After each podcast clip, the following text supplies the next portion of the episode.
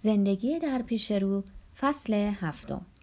وقتی به خونه رسیدیم روزا خانوم هرچی دوای مسکن داشت خورد و تموم شب رو با خیره شدن به روبروش و لبخند زدن گذرانید.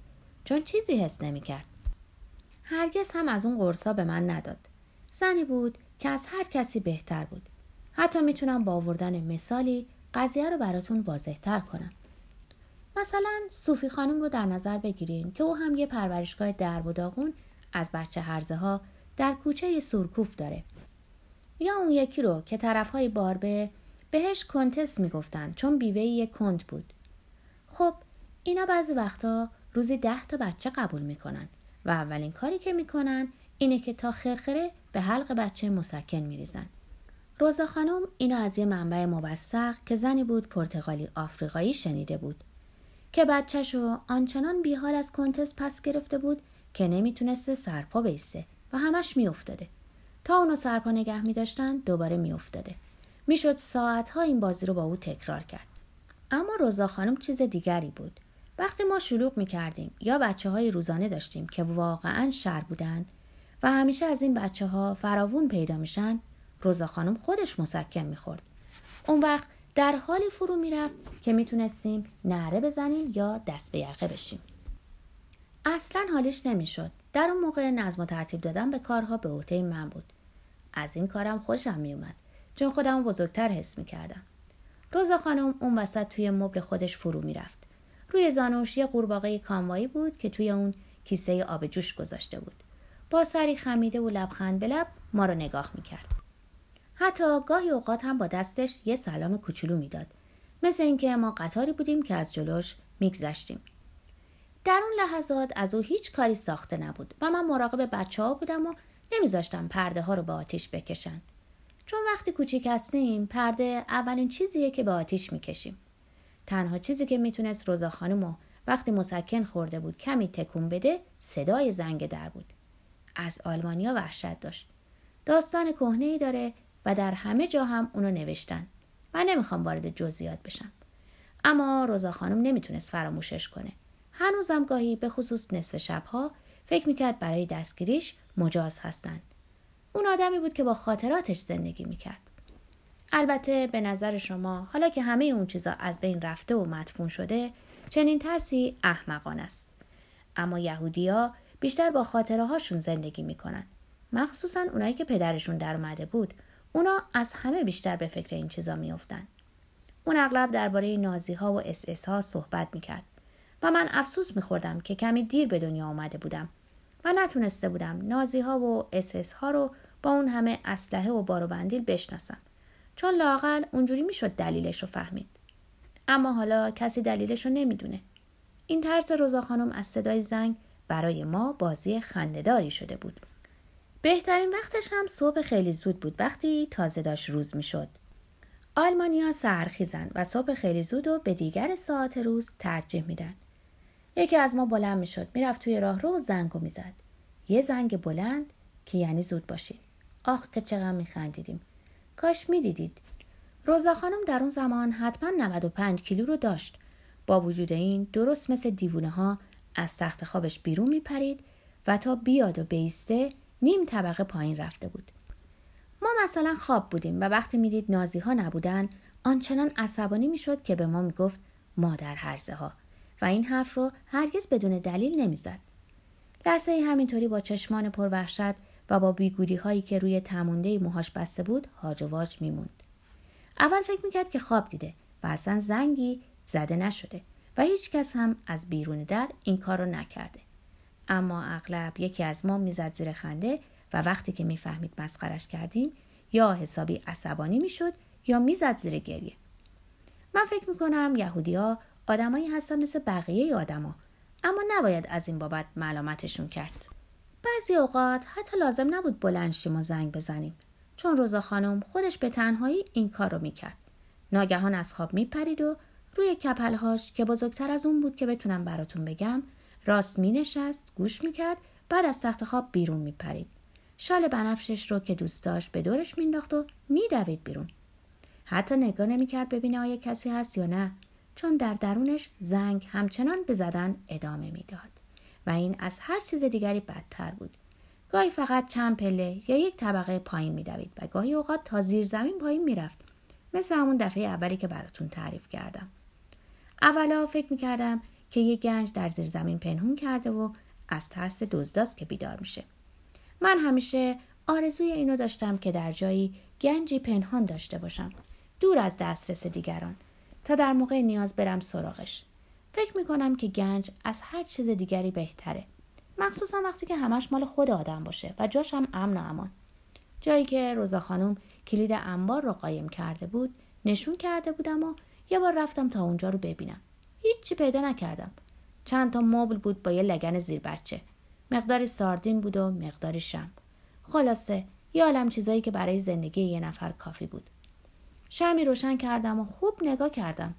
اما غیر از دیوار که سنگاش مثل دندون بیرون زده بودن چیزی نبود. یه دفعه صدایی شنیدم و به هوا پریدم. روزا خانم بود. دم در ایستاده بود و منو نگاه می‌کرد. اما عصبانی نبود. و برعکس مثل این بود که خودش کار بدی کرده باشه. انگار اون بود که باید معذرت می‌خواست نه من. مومو اونو بده من.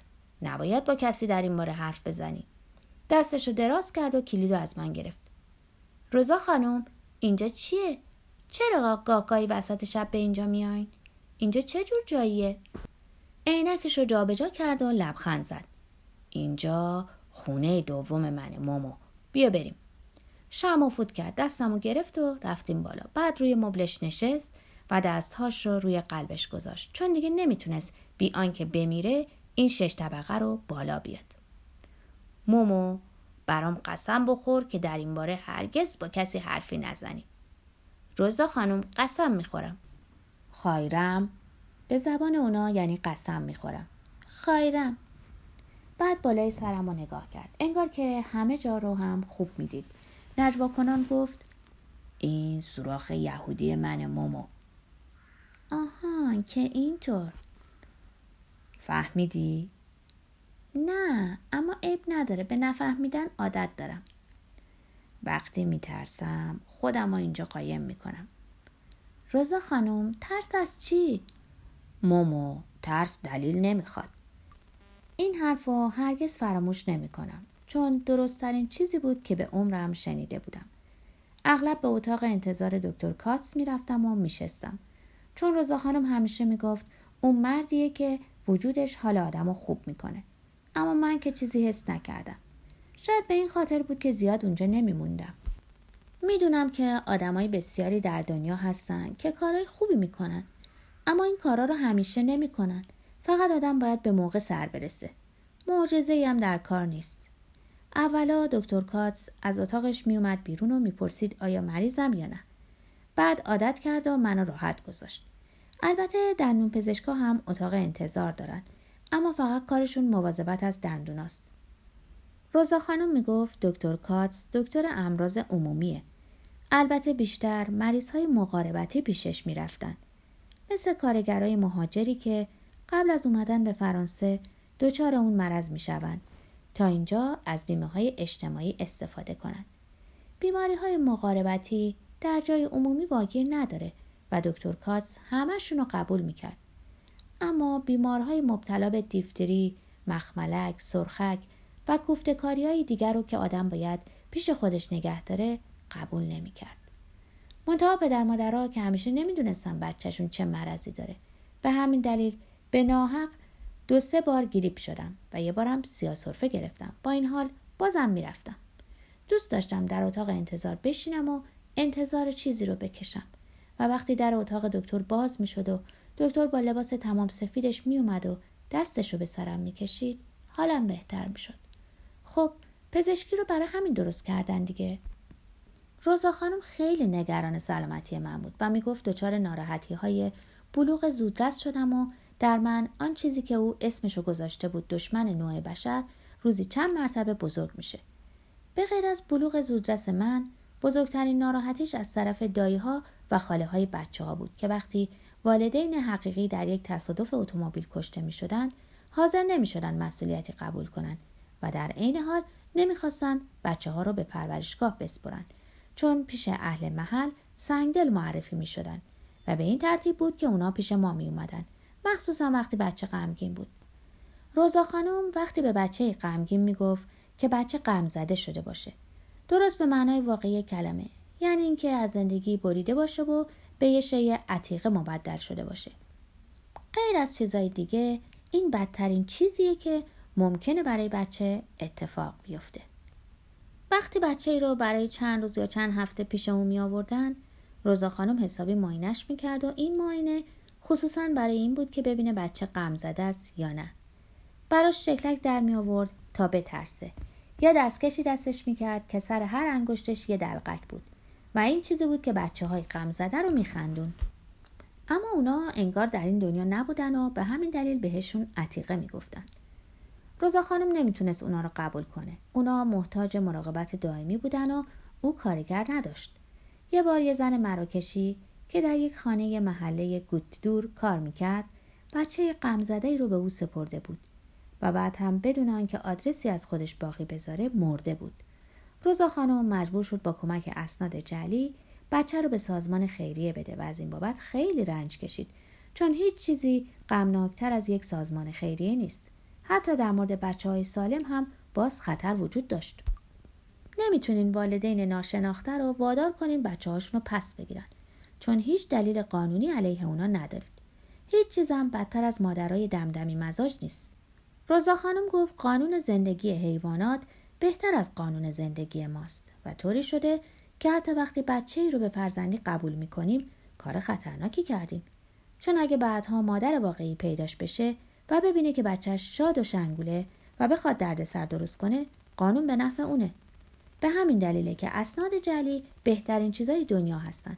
چون اگه روزی سلیته ای پیدا بشه که بعد از دو سال ببینه بچهش پیش دیگران خوشحال و شاده و بخواد بچه رو پس بگیره و زندگیشو به هم بریزه در صورتی که برای بچه اسناد معتبر جلی درست کرده باشین پیداش نمی‌کنه و بچه شانس ای رو پیدا می‌کنه که بره دنبال زندگی و سرنوشت خودش. روزا خانم می‌گفت حیوانا بهتر از ما هستن چون قانون طبیعت رو اجرا می‌کنن. مخصوصا شیرهای ماده.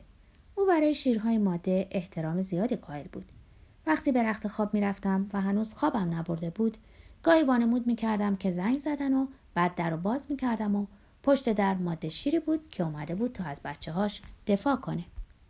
روزا خانم می‌گفت که ماده شیرها در این کار شهرت دارن و تا سرحد جان می جنگند و عقب نشینی نمی کنن. این قانون جنگله و اگه ماده شیری برای دفاع از بچه هاش نمی جنگید دیگه هیچ کس بهش اعتماد نمی کرد. من تقریبا هر شب ماده شیرم رو می آوردم. می اومد تو روی تخت خواب می پرید و صورتمون رو می لیسید چون بقیه هم دلشون می‌خواست و چون من بزرگتر از همه بودم باید ازشون مراقبت می‌کردم فقط اسم شیر بد در رفته چون اونا هم مثل همه غذا می‌خورن و وقتی به بقیه خبر می‌دادم که ماده شیرم می‌خواد بیاد توی اتاق شلوک پلوک می‌شد حتی بنانیا هم که خدا می‌دونه اخلاق خوشش زبون زده هم است دادش در میاد. بنانیا رو یه فامیل فرانسوی که جای کافی داشتن به فرزندی قبول کردن. خیلی دوستش داشتم. یه روز میرم سراغش. بالاخره روزا خانم فهمید که وقتی میخوابه یه ماده شیر به اتاقش میارم او می‌دونست که این کار من حقیقت نداره و اینا فقط خیالات من درباره قوانین طبیعته. ولی اعصابش خیلی درب و داغون بود. و فکر اینکه در آپارتمان او حیوانات وحشی وجود دارن شبهاشو پر از وحشت کرده بود و فریاد کنان از خواب میپرید. این قضیه برای من خیال بود و برای اون کابوس. همیشه می‌گفت کابوس همون رویاست که در پیری به کابوس مبدل میشه. هر کدوممون ماده شیر رو یه جور می‌دیدیم. چه می‌شد کرد؟